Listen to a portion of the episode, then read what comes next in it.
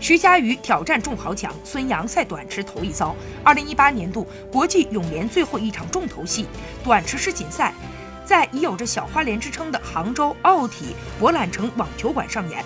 中国游泳队的健儿们将同诸多世界泳坛名将在这里一决高下。最后一天的比赛结束之后，国际泳联还将在这里举办年度颁奖盛典，盛况空前。为了打好在家门口的漂亮一仗，也是年度收官之战。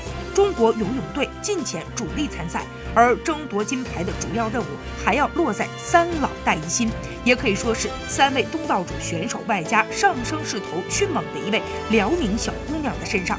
具体来说，就是徐嘉余、汪顺、傅园慧和王简嘉禾。